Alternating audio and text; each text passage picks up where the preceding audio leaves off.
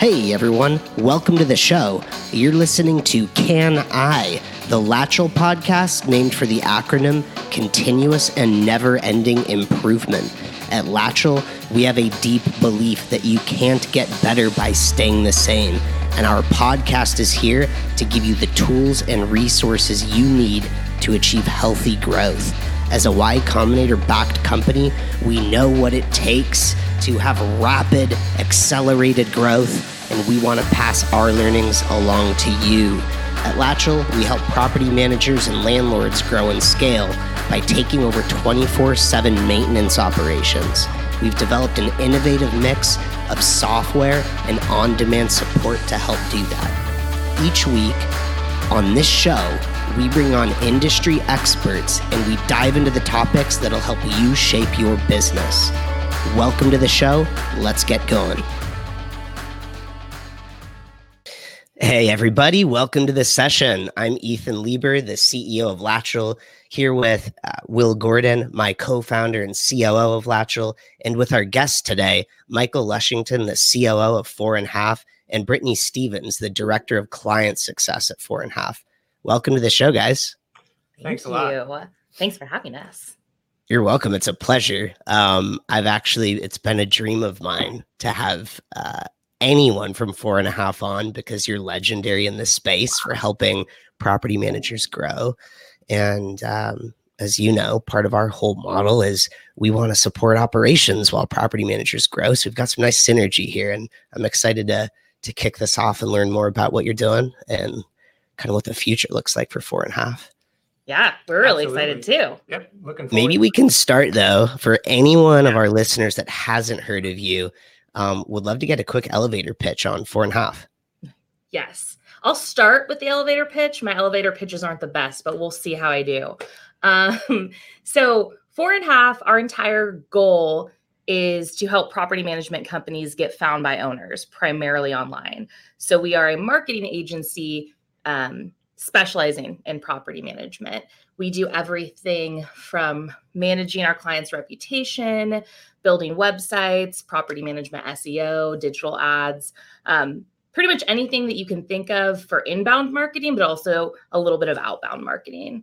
Um, and yeah, we we love love the property management industry. I'd say too, like I I want to call this out because it goes what you do goes way beyond just the services you provide. You yeah. have so much value add, free content available. Um, anyone listening should go to your site and check out any of the ebooks you have. You have a podcast, which I didn't even realize how long you've been running the podcast. That you have 60 episodes, basically like deep knowledge base for uh, helping yeah. property managers grow. Anyone yeah, wants to learn. That's like a really that's a key piece of information because the other aspect of what we do is we do a lot of consulting and it's not just talking to our clients and strategizing which of course we do because we want to make sure that they're getting found by owners that they want to work with and presenting the right message. But the education piece is so important because we're trying to not only bring clients towards us but to just help the industry as a whole with any any types of problems related towards growth that we can help. I do want to dig into how you two got into uh, property management, or well, I know four and a half doesn't do property management, but you're in the space. I want to figure out, you know, from each of you how you got in the space. But before we hop into uh, each of you individually, I'd love the back to hear the background on four and a half and how the company even started and why it was started. You want to go there? Yeah, for sure. Okay. So um, the company was started in 2012 by um, our co-founders Alex Osenenko and John Bykowski. Um, Alex was he's worked at Propertyware at AppFolio, so he was working at at AppFolio at the time, and just talking to a lot of people who had this need to grow their property management business but weren't quite sure how. So he saw this opportunity to help property management companies grow. And so that turned into four and a half. Mm. And our doors opened January of 2012. Um, it was just Alex and John in Alex's basement, um, pretty much uh, doing content marketing on their own. And then the company grew to more than just content. Um, anything, anything we can think of. Yeah, I think I think I think Alex's initial perspective was um, he was selling Appfolio, right? He was getting uh, you know, first of all, they would uh, have questions around the install and how do I set up Appfolio and get it configured. But then it kind of became, well, never mind that. Can you help me with my marketing and what do I do? Right. And and a series of questions that Alex kept getting asked over and over and over again. And Alex kind of had that aha moment, like here's a here's a space, here's a series of questions that are going unanswered, mm-hmm. and this is something that I can address. Um, and that's that's kind of how it evolved. So I, that's awesome. He, he sees a real problem talking with you know the, the people who would become the customers. Exactly. Says okay we got to go figure this out solve this this problem. I'm curious early on what was the uh, acquisition strategy? Was it to to reach out to the folks he was talking with while he was at folio and say hey i can help you with the marketing side? Um, come yeah, on over here and we'll do content or how, how do the marketing experts market it to their customers? Yeah I, th- I, think a lot of the perspective was um, how can i create the right context for this? So in other words um, y- y- you know you have a need for marketing and then what's the perspective on spend? Like how much should i spend? And relative mm. to what i'm taking in and, and what do i need to do? And so alex's perspective was how can i put together a set of mechanics a set of tools to understand um, what should what should I spend and what should I spend it on, and then understand how do I measure that, right? How do I measure success? So if I'm spending X dollars um, in AdWords, if I'm spending X dollars on my website, et cetera, how do I measure that, and then how do I test for it going forward in terms of experimentation, et cetera? So what Alex did, and and and the Keys perspective and the way that the whole company's trained is let's make sure we understand the business problem. Let's make sure the business problem is very clear, and let's make sure we understand um, dollars to dollars to result, right? Mm. So he put that in a context for people and said, "Here's what you can spend safely, and here's how to understand it and make sense out of it." And from there, the company evolved. Right, and I think that's that's that method is really describes where we are today too, which was really great. If we're talking about the very first clients that we have, um, the I think the first service that we really were trying to get people with was content marketing, and I think it was really difficult for Alex and John to convince people to go and create content like film blog videos. That was like our big piece, and that's what we do. So that's one of the ways that we really only marketed through content marketing for years. Mm-hmm. Um, still, that's our main moneymaker. We get people contacting us through the educational material that we create. So it was kind of a no brainer to him. Hey, property managers need to educate. That's how they're going to build trust. That's how they're going to get people to contact them wanting to manage their most important investment.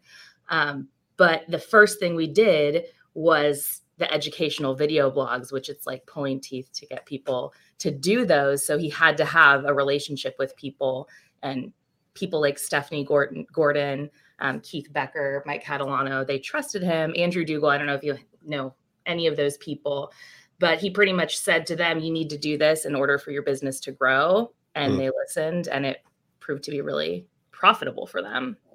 So it sounds like the kind of same tactics you were using to create awareness and property managers to come try try your services were the same tactics you, you're giving to the property managers to go get yeah owners investors exactly. their own customers and it's, it's a helper mentality right? How can i help?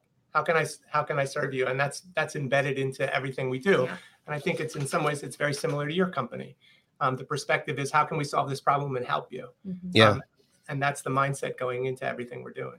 Yeah. I'm, I'm curious. I, we'll, we'll get more into like uh, the tactical stuff uh, a little bit later in the interview, but um, is content, eh, the educational content, still the the kind of number one revenue driver uh, on on the marketing side for your customers?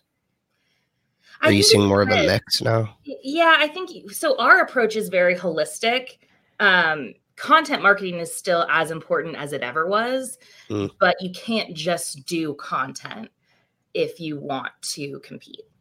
I mean, a lot of people are creating educational material, which I, I, is super important because you can use that material to do a number of things. You can use it to send drip campaigns to prospects that didn't close. You can use it to send to people while you're communicating with them about signing up for your services. Um, you can create ebooks from it. You can do a number of things.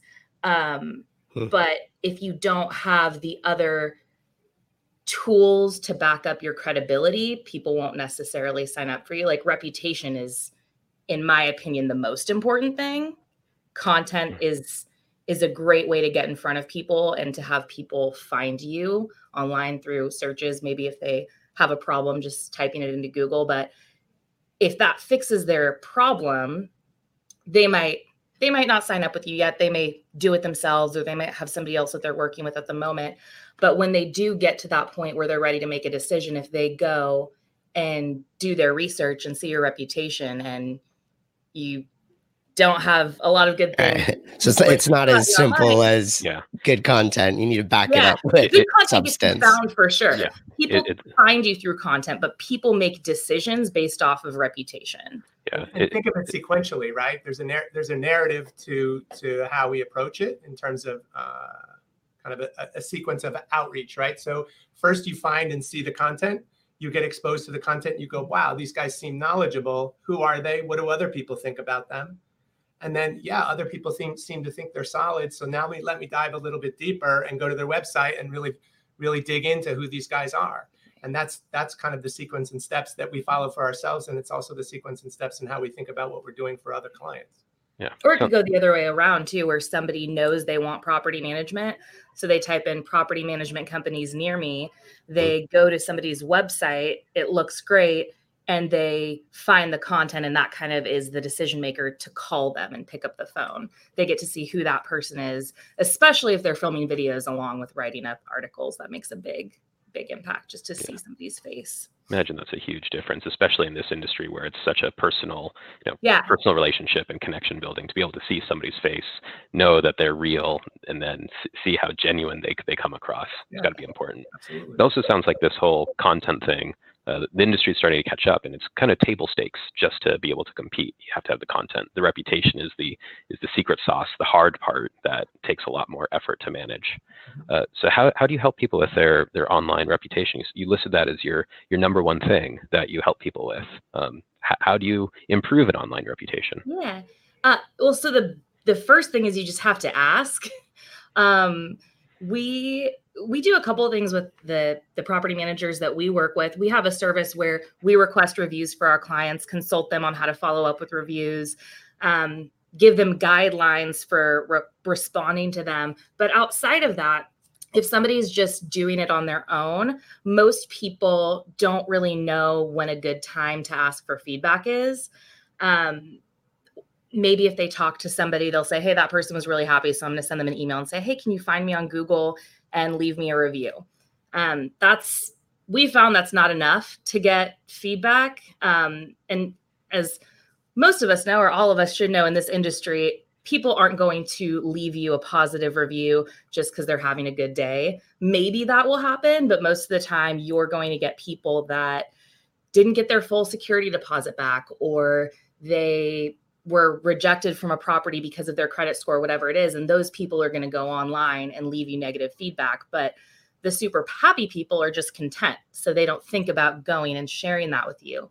So, what we recommend doing is weekly, monthly, whatever it is, compile a list of your tenants, your owners, even vendors you work with, and send out review requests to them. Usually, it's a good time when a tenant moves in. That's a great opportunity to send out a review request because they're super happy at that time, um, considering nothing went wrong during the move in. But that's, um, I think Buildium did a study a couple years back that found that was the most happy time during a tenancy. Everything after that kind of can stay the same or go downhill. Um, but we usually recommend just requesting reviews based off of triggers and then following up with them. So it's not just a one and done thing. You follow up with them a couple times, and usually you'll get a response after the second or third time. We should probably modify ours and also go find your content online about this. What we do at the close of any work order, um, any one of our clients can add their social media link so that if we get a positive review, then we trigger, hey, would you like to leave this review? We should add a follow up aspect to that. Yeah, absolutely. Because what we found is people, um, people will open the email the first time, but a lot of times they'll get busy. I mean, you know, you get a phone call, your kid comes running over and grabs you away, or maybe your cat distracts you, whatever, whatever it is. Um, people get busy and they want to give you feedback. They like you, they just forget. So the follow ups really make a difference. Yeah. I'm curious if there are a few um, tactics property managers can use to like avert the negative review because um, I think that's some you you mentioned this, but it's something that can kind of plug a social media page if it's sort of like a it almost feels like a lose lose as soon as you get the tenant in. If you're saying after the tenant's in, which is the best time to get the positive re- review, it can pretty much only go downhill from there. it's it's almost what it sounds like. So how do you avert the negative reviews, which seem to kind of plague the industry? Yeah.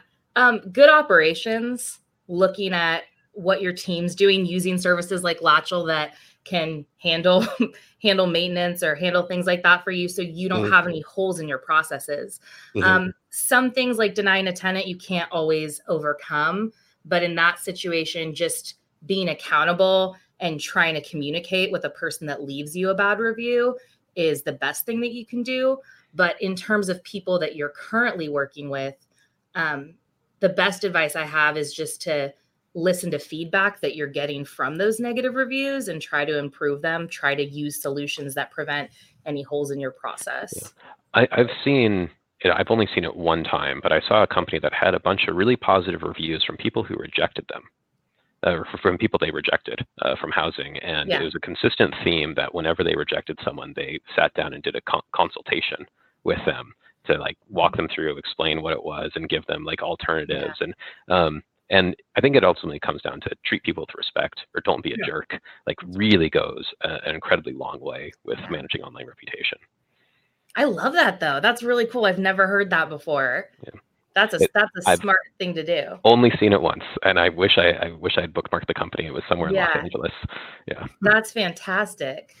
You have to imagine it's something that you bake into your process, and it takes time. And I mm-hmm. think um, well for any marketing right it doesn't matter what it is content uh, social media reputation building it all takes time and right. intention and you know sitting down with a tenant you reject every time is what's going to build a positive reputation it's like you you kind of earmark that as your marketing cost almost it's not yeah, absolutely yeah.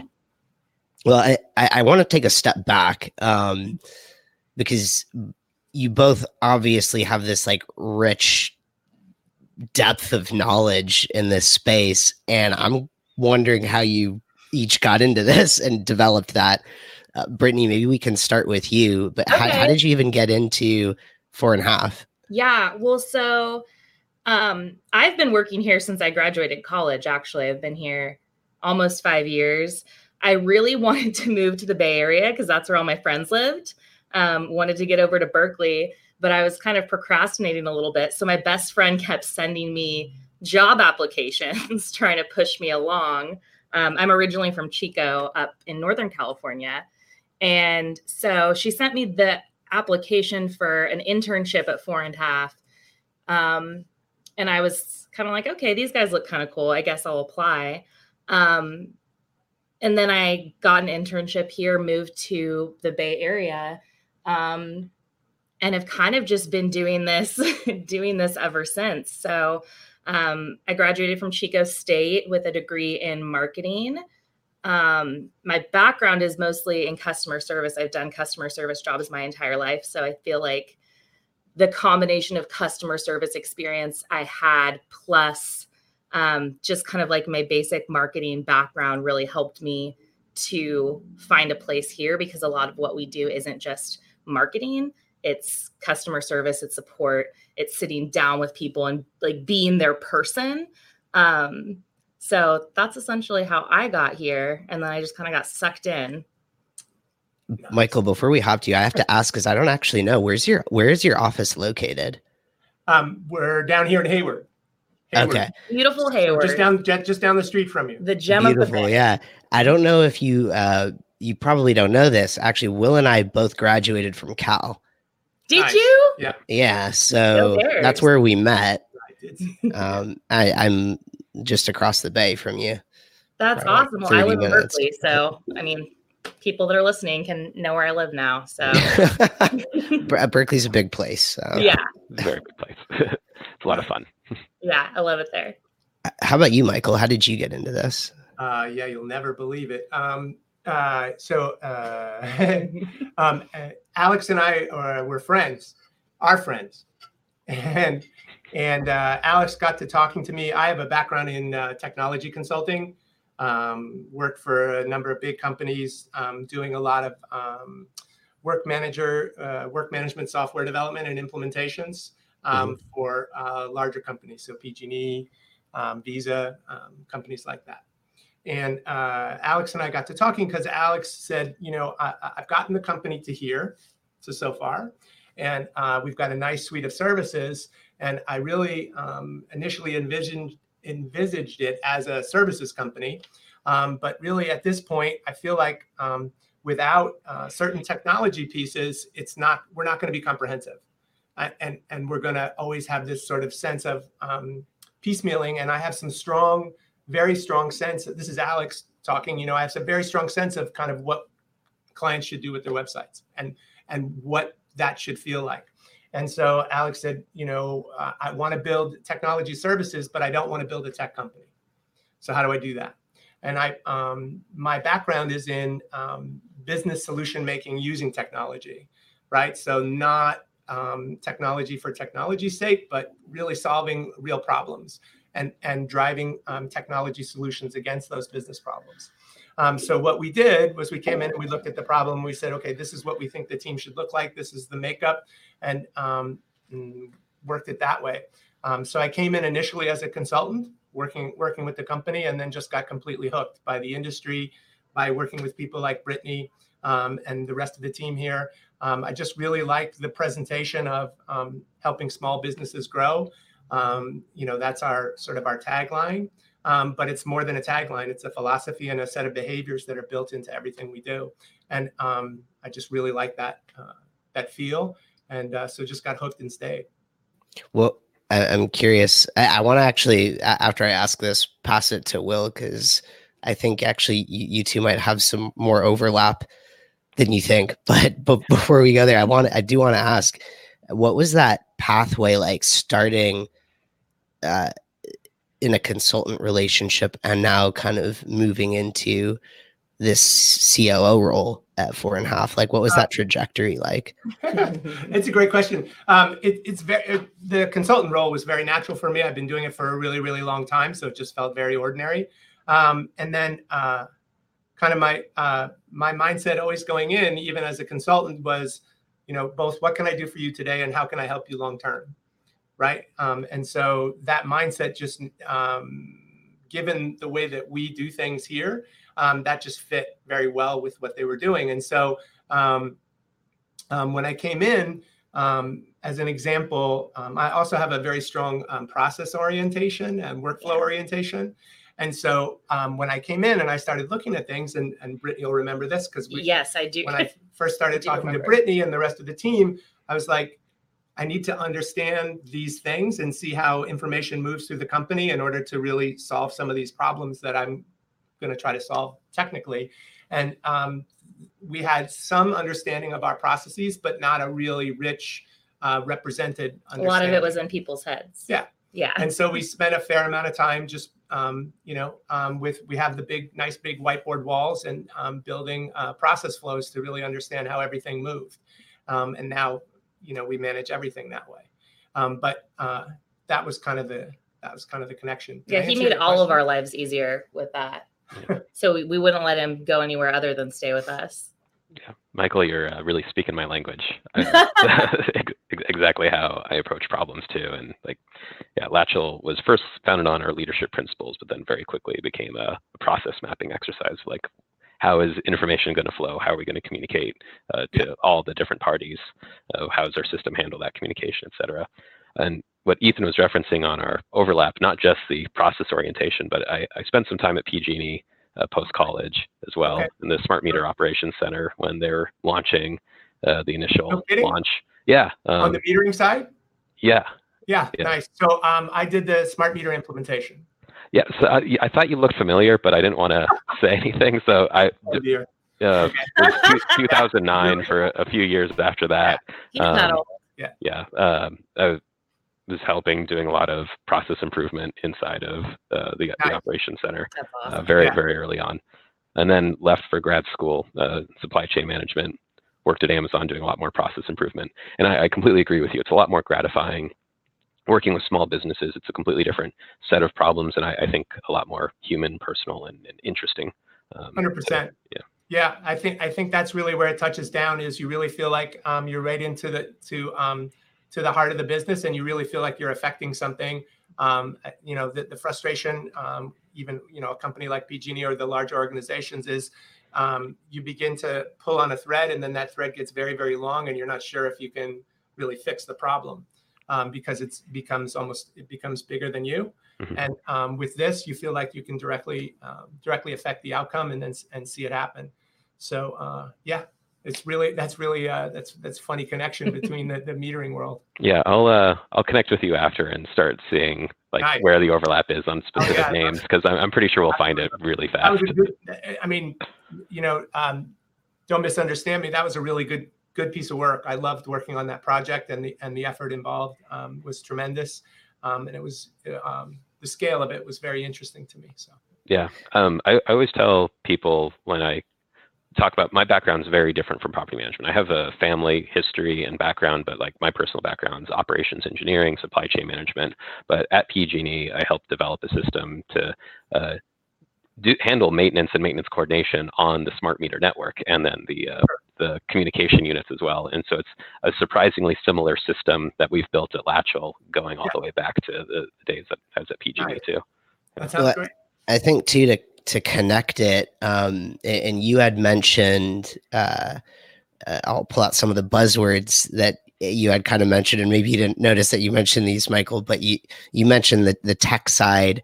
Um, and I'm gonna I'm gonna throw in my own buzzword of, of automation and and connect this to the whole the whole process piece because I think nowadays a lot of the way we think about building process in any company to make it as scalable as possible is how do you incorporate tech and automation into that process. So there's less human effort involved. You create things that are more scalable. I'm curious from uh, from your guys perspective on on the marketing and growth side what are some of the automation and and tech pieces that you bake in um, to to basically make that that marketing that growth side more effective for for the companies you work with? Me yeah um I, you know i think i think from our perspective first of all the answer is um, how do we do that we do it um, very carefully and and as gracefully as possible um, meaning that um, as an example, um, one thing uh, I think this is probably a good thing to look at and a good thing to talk about. Um, in terms of, uh, it's very important, right, to measure results in the marketing world to understand the effect of your marketing campaigns and how those campaigns are going. Um, initially, um, Alex had kind of a brainchild of talking about um, kind of a business performance dashboard and fully automating that process because what was happening was you know a lot of property managers out there and they had all sorts of tools right? So they had Google Analytics on down the the entire right data suite for um, taking data off the back end and evaluating. And there's we, we could sit here for the rest of the podcast and list out the number of, of data reporting tools that there are. And, so uh, and, and a lot of the property managers and, and Brittany's account managers were running into this were drowning yeah. They're literally drowning in data. I'm like, the, the, yeah. they're saying, I'm seeing this, I'm seeing this. What does mm-hmm. it all mean, and what does it really tell yeah, me? That, that's that's totally a common problem. Data is everywhere. Right. Making sense of data is exactly. what's hard and yeah. a really valuable skill. Yeah. So, um, 100%. And that's that. My my sense of that when I came in from the outside was, okay, let's do wait stop and make sure we turn this into information. Right. Let's turn it into decision making let's turn it into how can we use it to, to help us better um, make smart decisions about how we're managing our marketing and what we're doing going forward so um, while we did actually build a, a, prototype to pull in all this data and display it what we found is that the variability in um, a lot of the data that we were getting back um, was still um, creating a lot of confusion and consternation when we tested it with different property managers. So we said, look, let's let's put, peel back from this. Let's apply a human element. Let's bring the data in, the meaningful data that we know is decision oriented. Let's give that to our account managers and then let our account managers go over that data with property managers mm. so that their time isn't wasted decrypting a ton right. of data. Let's get their information mm. in front of them that helps them really make decisions. And so we made a pivot, a bit of a pivot. And oddly enough, in this case, which is a little bit risky now these days, right?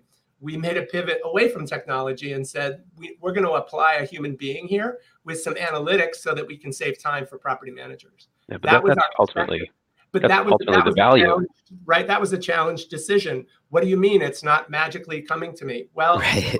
We're, we're, really trying to do this to save you time at the yeah. end of the day, yeah. and we had to make that decision. And it was, it, it, I absolutely a thousand percent everything that I've seen. I know it was the right decision. One hundred percent. And, and yeah. now we have this process with our dashboard, but it involves a, a, a human analyst that knows the data very, very well and can help make their time effective. Right. Yeah. Data Don't tell anyone, but Latchel did the same thing. ah, we, we actually so started as so pure... nice to uh, talk to a compatriot feel the same way. Yeah. I just I I love technology. I love what automation can do for people, but I, I want it to be effective, yeah. not overwhelming. You have to pair it with the human element to actually get results that you're looking for, or else it just becomes very loud um, and confusing if you're not doing it the right way. Like we um we even did we did a podcast a, a little while back with um with a company talking about workflow automation and you kind of yeah will but and you even did we've we've done a lot of um, education recently about workflow automation. You did like 3 mm-hmm. blogs on it. Um, and the key factor to take away from all of the thoughts that we have about it is yes technology, automation, it's super important. It can make your life so much easier, but you have to do it the right way and you have to kind of slowly implement it, but also have the human element to keep. Yeah. Yeah. Keep it, it's, it, it's risky when you do it wrong. Uh, a lot of yeah. people think it's a silver bullet and it absolutely is not. And data without insight can be less than worthless. It can actually be dangerous if you misinterpret it or make the wrong decision as, as a result of it. I think having that human element with experts that are trained in understanding this data is so much better for the, your property manager clients than expecting them to become experts themselves in what all these different, very confusing, oftentimes conflicting, oftentimes, like you said, noisy data that needs to be cleaned up before you can actually take insight. It's absolutely the right move. And I, I think it's something more technology companies or companies in this tech day and age should should follow. I, I want to say too. I think um, if I'm hearing this correctly, and tell me if if you would adjust this in any way. I think the value that you're bringing to uh, your your clients is really that they know every dollar being spent on marketing is effectively being spent that they don't have to because you're crunching that data for them and presenting it to them they don't have to worry about spending thousands of dollars on the thing that doesn't end up working that you, exactly you are able to say hey here's and that's proof. what we want because we don't want our clients spending a bunch of money and getting nothing and then coming to us and saying hey what did i do here for example uh, we have a digital ads team that do google adwords campaigns bing campaigns there mm. are several clients that we say hey you you shouldn't you shouldn't run a Google Ads campaign. The cost per click in your area for property management related keywords is like $30. If you want to spend mm. $200,000 a year to get 10 more clients, like by all means, we can do that, but that's not where we recommend putting your efforts. Um, so that's 100% true. That's a really good example, Brittany, too. I just think that whole landscape, the AdWords landscape in the time that we've been in business totally has different. just is totally different. It's radically changed. And so we have to, we have to adjust with it in terms of, again, uh, uh being effective, right? The mm-hmm. goal is, the goal is to be effective with your marketing dollars against um, what your goals are and your growth goals, right? And making sure that all of those are, those are tightly coupled and uh, you can make sense out of it every step of the way. And making sure it's targeted towards people that you want to work with too. So you could have all of the marketing collateral out there. Uh, you could have your website. You could have nurturing campaigns, drip campaigns, even let, like let's say you have a billboard, whatever it is. Um, but if you're targeting the wrong type of client, that money's wasted too. Mm. And that's something that we work really closely with our clients on is making sure we identify who they want to work with, who they make money from, and the people that will stick around for a long time. So in the uh, in the Bay Area, there's this uh, the t- terminology often used when we talk about getting customers is what's your customer acquisition cost. I think it's very much like a, a yeah. kind of like SaaS sort of word, but I'm I'm gonna I'm gonna take the phrase and um, apply it in the best way I can to property management. I know there's so much more that goes into how, like, what's the cost of getting that customer, the the time spent onboarding them, that you know, sitting in the room doing the uh, an appointment with them, getting in front of them, shaking their hand. But is there like, uh, and this might be an impossible question, so tell me if I'm just like way off base here. Is there a, like a target customer acquisition cost that you'd say this is really where uh, a property management company should be targeting to spend on every client they of course they it varies by segment but do you have any kind of guidance or rule of thumb? Yeah well so it de- it depends on what what you make right? So the way that we look at it um, we actually have a marketing plan that we create for for our clients that maps out hey what is the lifetime value of your client on average how long do people stay with you and how much money do you make from them in a given year? So if you're making $10,000 a year from a property and that's $30,000 over the course of 3 years then it's ultimately what and those are just like random numbers I'm throwing out but ultimately it's what you're okay with and making back. But um typically I think the most that we see people want to spend is usually less than like a, a year's worth of revenue but it depends yeah it depends on the client but yeah. we tie everything back to the lifetime value of the customer for that specific property management company. Do, do you do you see a uh, common ratios? I mean for the customer acquisition cost it looks like if you're only looking at one year, you're not capturing the full lifetime value, and you're looking right. for just like a one to one. But is there is there a typical um, lifetime value to customer acquisition cost? Is it five to one, six uh, to one, two to one? Yeah, I feel like what I I feel like, and this I'm not sure. I need to double check, but I feel like what I do see more regularly is like um, three to one or four to one. So it's like if they keep them for four years, they'll spend a year's worth on them. Mm. Um, I know, and I had a lot of conversations with Alex previously about this too, where it's like, um, if you're able to make back the money in a year and a half and you're okay with that, then that should kind of be a good rule of thumb. But it's yeah. it's where they are and the kinds of relationships that they want to build and the kind of relationships that are that, that are inherent in in in where they're working. Right. So if they're in a yeah. high turnover area yeah. versus an area that's, you know, right going to dig in mm-hmm. and be there for a while, um, all of that is is locality. Yeah, buy, right. buy, buy and hold versus versus yeah. long term invest uh, yeah. versus short term investments. Investors, am I talking mm-hmm. to private owners? We, we, you know, or a mix. All of that is factored in. Yeah. Yeah. Yeah. I think the other thing that to flip. Yeah, the other thing that makes this tough is how probably more than any industry, just how fragmented the the marketing can be and how how fragmented the industry is. There's so many. I think there's 250,000 registered property managers in the US. That's like crazy to think about. And the last I checked, I think it was like the top 50 companies only really own something around like 8% of of the, the market, which is crazy, right? No other industry is like so fragmented. Do you think uh do you see that landscape changing at all in the future, or is it going to stay that way? How does that impact the the way property managers should think about marketing? Yeah, so I'm we we've seen things are changing obviously since I got into this almost 5 years ago things have changed a lot but we do see a lot of people still piecemealing marketing and that's kind of what we refer to it where you stick you know dip your toe in this you try this out and you do everything for a couple of months but it's also fragmented, separated, that nothing's working cohesively together. Um, mm. We feel like that's changing a bit, and we're especially trying to do it with our clients. What we like to do is take a more holistic approach where we start from the beginning, where we're figuring out who you want to target and what your message is, and then spread that across all marketing channels. Um, our recommendation in our path to success usually isn't a fragmented marketing strategy. It's putting as much as you can together and tapping into other resources where you need to. Yeah, I think that's that's 100% correct though. I think your your observation, you know, about it being a fragmented place right mm-hmm. now, that's kind of what we're recognizing is uh, you mm. know, I'm going to dip my toe in into first of all, I'll dip my toe into the business. I think I'll try this. I'll, I'll, I'll, get a few properties and I'll see yeah, what happens. Yeah. Yeah. And then, and then now I'm going to try it over here. Now I'm going to try it over there. I'll try a little bit of this.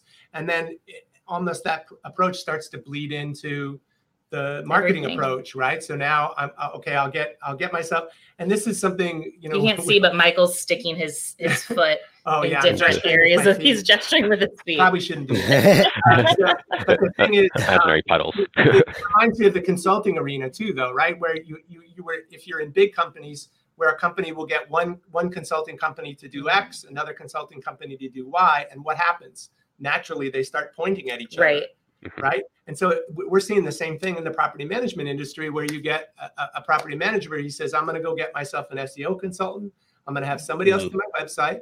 I'm going to get somebody else to do my AdWords, and I'm going to get somebody else to help me with content. Yeah. And then you get those four people, and they get on the phone, and they're all sort of. They all want different things. They're all working yeah. against each other. You, are not creating an ecosystem for right, your exactly. prospects to to jump into. Yeah. Yeah. That's exactly right. And and not only that, worse than that, by default, and I think in some t- some cases unknowingly, the property managers put themselves in the position of now I've got to pull all these constituents mm-hmm. together and make them play nice and make it all work together for them. And, and they're already working so hard on yeah, yeah. in, in, in, their job. So at, at this point, what we're saying is, look, even if you don't go with us, choose one. Yeah. Choose one that's going to do everything for you and bring it together in a consolidated whole. You're yeah. going to be happier they're going to it's going to be more effective and you can measure the results and right the other adage you know you hate to say it but one throat to choke. Yeah. it's just there. Yeah. so uh, brittany you're, you're the director of client success so i think this is a great question for you. Tell us about some of your best success stories with clients. I feel like i always go to the same people. Um our our greatest success um, as a company obviously i can think of is our one of our first clients stephanie gordon. She um, she owns a property management company in san francisco. I mean i'm sure if you guys are going to lunch you might see it. I don't know. Um, we we know stephanie. Yeah, yeah, yeah. She's wonderful. I love her.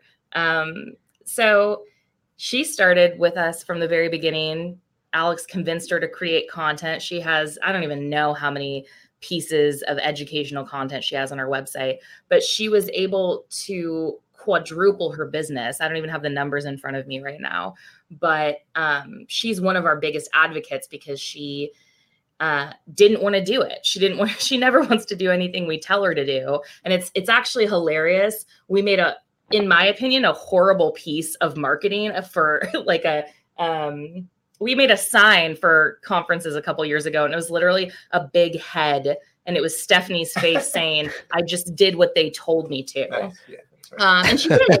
she did do what we told her to.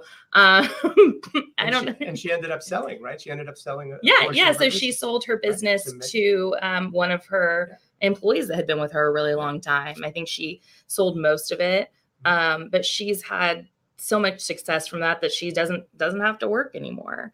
Um, but but the but the perspective, and I think to to, to Brittany's point, right? She, she didn't really she wasn't super enthusiastic mm I think about about any of it but at the same time she said okay if if I'm really going to find out if this works, I have to do it. Yeah. If I'm, yeah. if I'm really going to find out if I'm investing this money and I got to find out if it works, so I'm going to give them everything and I'm going to do do what they asked me to do and partner together and watch over time.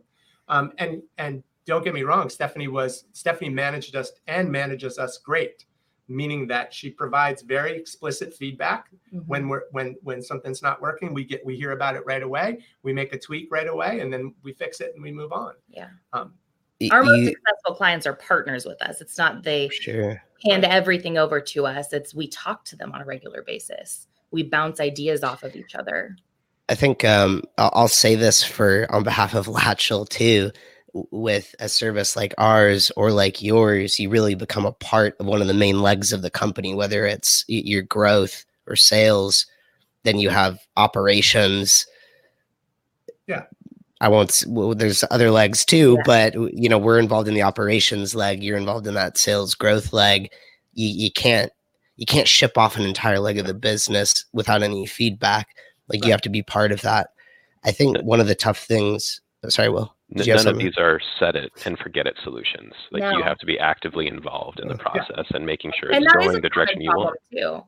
People do think that it's it's as easy as okay, I did this, now I'm done it's it's constant if you're constantly trying to grow you have to constantly improve and adapt your strategy to the change changes that are always happening and going off that i think uh, a lot of the questions i'll sometimes get from our customers just when we're kind of uh, small chatting about uh, growth and marketing and all that is uh, revolves around how long do you actually have to do these things before you say this is working, this isn't working. Mm-hmm.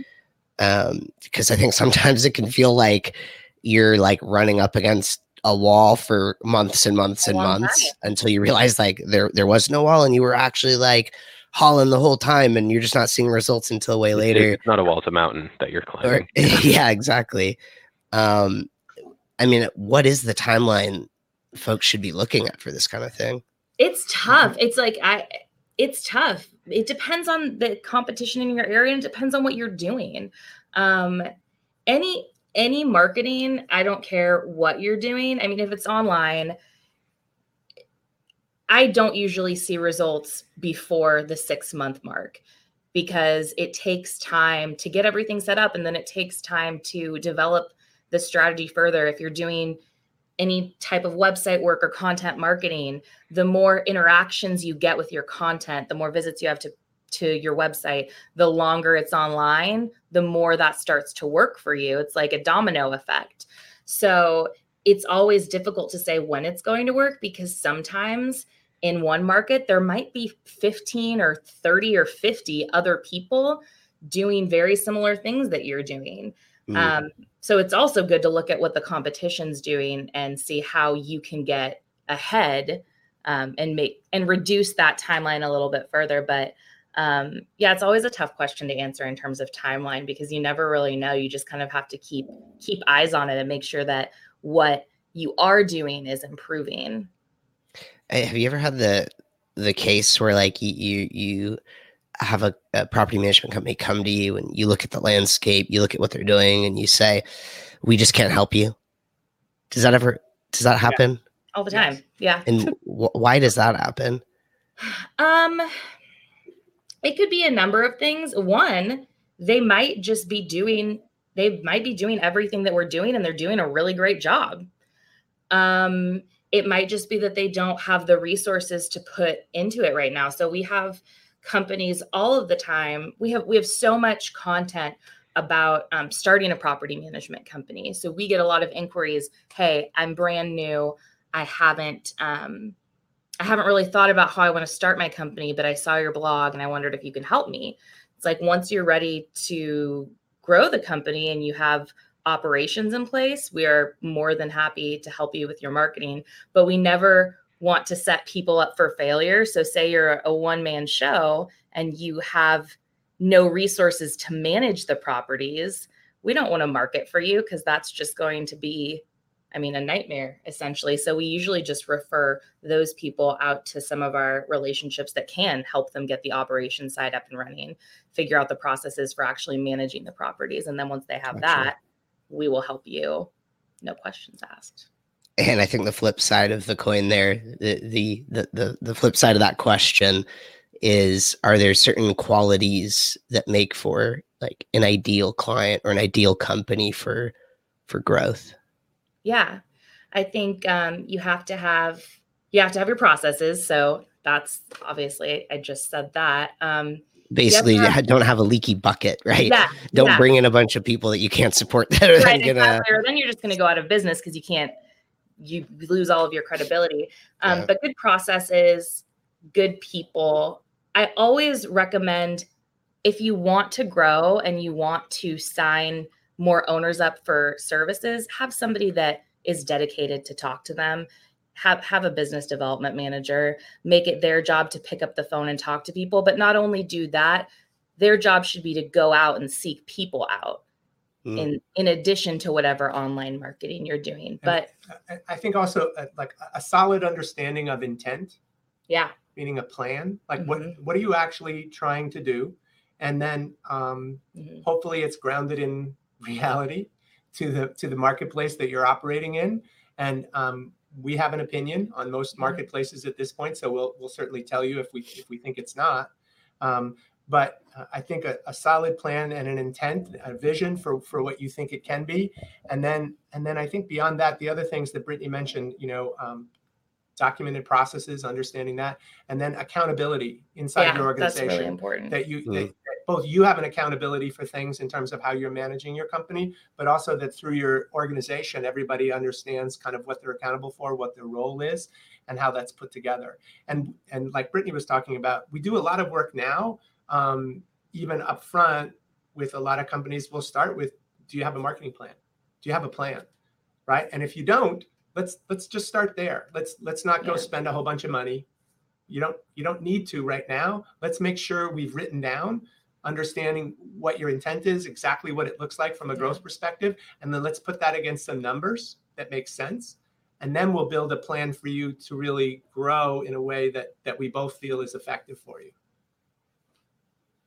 I think what you're doing is amazing because this industry is so hard and it's really hard to build the the right not only the operation side but the right processes on the growth side to, to bring in customers effectively. You have the the online marketing you have to do. You have the in-person stuff you have to do. You need to make sure everyone's on the same page.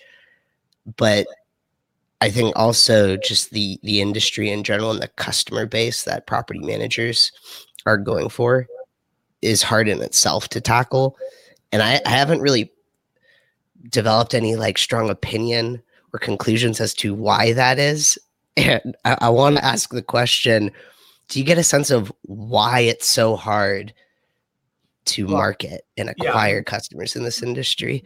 One thing is the one thing that occurs to me right away is it's it's my primary asset right in the case of when i'm when i'm renting out my home if if you have a, a single owner just trying to rent out their their their single family home this is i'm reaching out to somebody i don't know that's going to manage my property and so what's involved in that relationship what's involved in that exchange and getting um, i think for us um, especially with new property managers, getting them to understand the complexity involved in that relationship and reaching out and connecting with people, why trust is so important, why it's so important to be explicit about your pricing because of the trust factor. Um, and then the educational aspect, feeling that, um, oh, these people aren't just aggressively after taking over my property. They actually they care about me. They, they care about me. They understand the industry they they've actually been down this road. They know how to deal with evictions. They they have a deep knowledge about every aspect of my home and building up that relationship, understanding that that um, it's some it's like a seed, right? It's something that you want to grow with somebody in terms of how you make a relationship. Um, I think that's the part that that's really tricky. It's not you know it's not somebody walking into a store and saying I want that widget. Right. Well, it's the difference between I mean there are two ways you can i mean there are a million ways you can answer the phone but say you get a call from a, a property owner you can pick up the phone and say oh, okay what's your property address or you can pick up the phone and say hey tell me more about what you're looking for i work with somebody um, sandy highland shout out to sandy if she watches this. She's wonderful. Um, she works in sacramento and we were talking to her a while back about how she handles her sales calls. And the first thing that she asks whenever anybody calls in is hey what what fears do you have about letting somebody else manage your property? What what are some of the concerns? What like what scares you? Tell me everything. Um, mm-hmm. and then she bases the whole conversation around ways to overcome those fears and builds a relationship with somebody whether or not they end up working with their company. Yeah, um, and i thought that was really cool. And she kills it. She she closes business like no other. It's magical. Um, but it is. It's it's important to establish a relationship. Yeah. I, I think that's exactly the, the the point of it though. It's for most people this is their largest single asset or a very large portion of uh, their, their overall assets. And there's a huge amount of trust and relationship building. And having the, that kind of conversation, it's very disarming and it's very genuine too, and it allows you to speak to the, that person's exact needs. I want to um, bring this back full circle to uh, one of the comments you made recently. You, you, you don't take clients unless they have an existing operation or they're actually established, willing to delegate out work to other people and ha- have done that it kind of sounds like you can't really help them until you can't help manage a reputation until there is a reputation in the first place. And there's a mm-hmm. lot of uh, work to be done before you're even ready to start growing based on your reputation. Just work yeah. on establishing it. And I, I've, I think it's incredible that you have so many free educational tools and resources so you can help anybody at whatever stage they're they're at. Yeah, it's just a pretty awesome awesome business. So for somebody getting started, like right away, you, your your recommendation was one, have the operation, and then two, have somebody else who's helping you with the business development. What what else have you seen to be really successful if you're helping somebody go from zero to 0.25 to, to half and, and all the way up to the, that full i'm ready to start working with you yeah i think get getting a coach is is really important too. If you're starting from square one there are a lot of really good property management coaches out there. Um, like Kathleen Richards is one. Christina Roick is an awesome coach. I love her. Um, we, I think if you don't know what you're doing, just getting advice and asking for help because we love educating, but also the property management industry is full of educators and full of people that are willing to help. Um, so I think the most important thing I would I would say is if you're getting started, get get that help get a coach get somebody to lay the foundation for you because oftentimes you don't have to do the groundwork that's already laid out. I mean get involved with narpm number one. If you're a new person get involved with narpm. There are a number of free resources. Um, we were just talking to daniel craig a few weeks ago about the narpm accounting standards. That's something that you should just adopt and do. It's a no-brainer. So just take advantage of the free resources i think would be my next like really big thing. What's next for four and a half? What cool, awesome things do you have coming around the corner? I. Oh, okay. Um, yeah, sure. Um, I, I, like we've talked about already. We, um, to your point about um, fragmentation and addressing the fragmentation in terms of the services, we think right now in the immediate future, that's that's something we really want to address. Um, and so um, what we're looking at doing is putting together a series of packages. Brittany and I, in fact, are working together on that. And we're working on a number of subscription based packages that are um, comprehensive in terms of so property manager says, tell me everything I should do. Tell, tell me all the all the pieces and, and tell me how they should work together. And um, the idea is to have those and to offer them on a subscription basis with a very low barrier or no barrier to entry. So no mm. upfront implementation fee, nothing like that. You're just purchasing a subscription service and that's it. Um, so um, that's what we're coming out with. Um, we hope to have those out in November. And then, so awesome. that's sort of that's sort of from our perspective, that's um, addressing kind of the new clients that would come to us um, looking for services.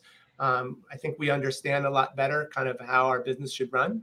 and I think our perspective is it's it really needs to run like a subscription service.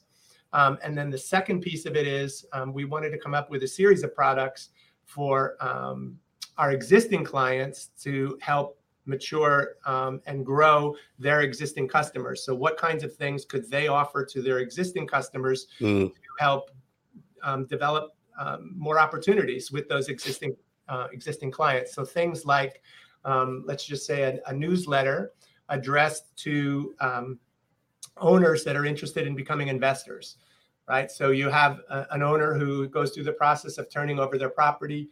They realize that it works out really well. They're really happy with it. So, gosh, I want to do this again. How do I do that? How do I get involved in, you know, um, and there's, a, you probably know, there's a number of different tools out there now. People are, are trying to get into that space. And so, how can you as a property manager how can you work with your existing client base to offer them those types of services how That's can awesome. you convert from owners to investors those kinds of things so kind of our our mindset right now in the near term is those two spaces one is kind of uh, repositioning to some extent um, to a subscription based offering for new clients? And then what can we do um, to enhance our existing clients and help them um, have a suite of services? That's awesome. So I think there's a ton of people that are going to want to be the first to know about when these subscription ser- services are online, ready mm-hmm. to be oh yeah sold. And uh, I love the um, second thing you're working on of how do you actually get more and provide more to your existing customers. Yeah. Um, so for people that want to be the first to know about this when it's ready, how do people get in touch with you? How do they follow you? Where should our listeners go? Well, first, um, anybody can always reach out to me or Michael um, via email. My email is Brittany at fourandhalf.com, B R I T T A N Y at fourandhalf, F O U R A N D H A L F.com. No, I'm just kidding. Um, or visit our website. Our website are, always has the most up to date information. It's fourandhalf.com, not to be confused with four and a half.com. Um, just four and a half. Although I think if you, I'm, I'm pretty sure if you go to, yeah, I think there's a redirect, so you yeah. don't have to worry about that. Yeah, yeah, yeah. and I'm uh, Michael at four and a half. Yeah. Yep. Perfect. Yeah. So, the, the, the website's great. You just go on four and a half.com. There's free free advice that you can get in, free downloads, and then uh, you'll see our faces. getting a marketing plan if if you want to get started. I'm glad you guys liked it. So yeah, yeah. Really encourage everyone download the ebooks. I want to say too, I really enjoyed the Latchel website as well. I think it's very, yeah. very clear, and I think what you're offering. Um, um, we've talked. I've looked at a number of different players in the space, and I think you have a really solid model. And um, I really like you. The, the process flow there. right. Yeah. So after you're yeah, done downloading the ebooks um, and listening to the four and a half podcast, then head over to latchel.com, yeah. download the Latchel ebooks, listen to the Latchel podcast again. and it, it, it's a virtuous cycle. Um, well, Michael, Brittany, thank you both so much for coming on. Um, I'm sure we'll be able to do a follow up once you've launched these products to find out how how that's going. I think property managers are going to be super excited about a subscription service to get all their uh, marketing needs fulfilled. I think it's one of the hardest things to do as a property manager. Um, so love what you're doing. Thank you for coming on, and uh, good Thanks luck. So I, am excited nice to see how these turn out. You did a great job nurturing your voice to get through. Oh, I know. Very good job. Uh, yeah, I apologize for the consistent muting. For anyone that isn't watching this, I've been muting the whole time because I'm like coughing throughout this thing from having a cold. But uh Will, and thank you for you know coming on, co-hosting, helping support while I. Oh, you muted yourself. exactly. Well, thank you both so much, and we'll definitely have to do uh, we'll have to do coffee at some point because I'm so close. So. Yes, we'd love it. Absolutely, that would be awesome. All right, you both have a good one. All right, you too. See ya. Bye-bye. Bye. Thanks everyone for tuning in. Subscribe to the podcast to stay up to date. Hit that subscribe button, give us some love, maybe give us a five star review too if you like what you're hearing. And I have an ask for you. I'd like you to go to latchel.com and click the book a demo button to schedule time to talk with us. We want to hear about your business, how you've been, how you're growing, how maintenance is going at your company. Maybe we can work together, maybe not, but you won't know unless you talk to us. So go to latchel.com, click the book a demo button. I'm looking forward to talking to you. I know the rest of our team here is. So go do that as soon as you can. Thanks, everyone. See you back next week.